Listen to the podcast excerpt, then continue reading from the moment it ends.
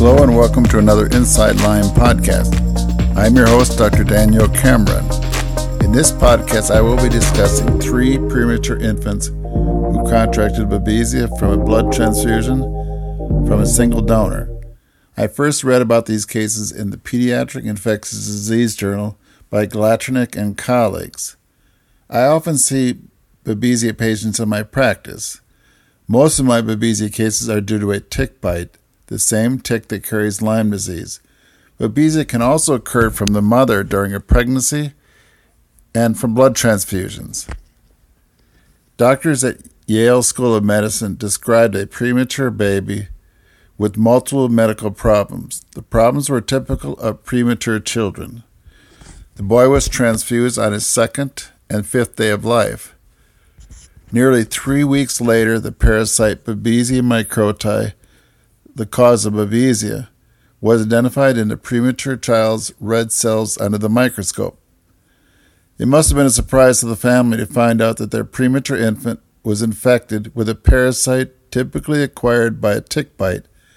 This infection was obviously not from a tick bite, for the premature infant had not yet left the hospital. The doctors suspected the infection was from a blood transfusion. The researchers tracked the whole blood transfusion to a 24 year old man in Connecticut. The donor was not aware that he was infected with Babesia microti.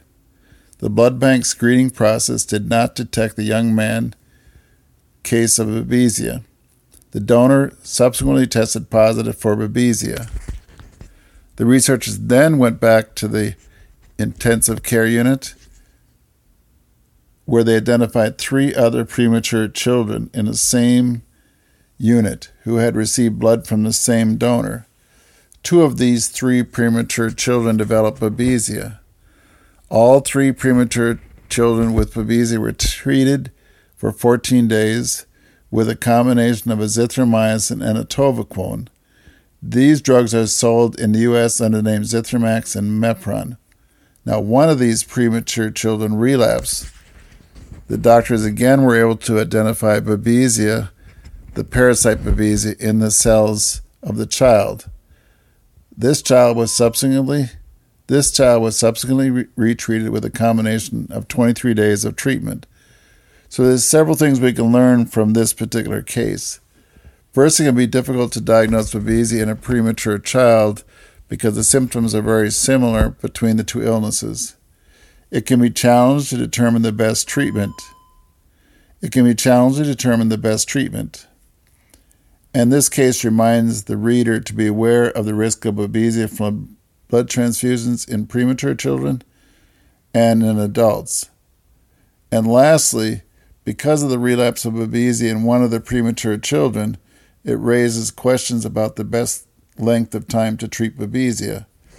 I know I treat longer because I have too many people who relapse. Thanks for listening to another Inside Lyme podcast.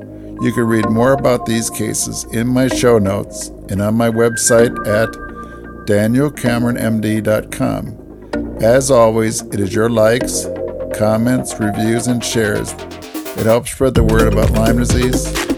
Until next time on Inside Lyme.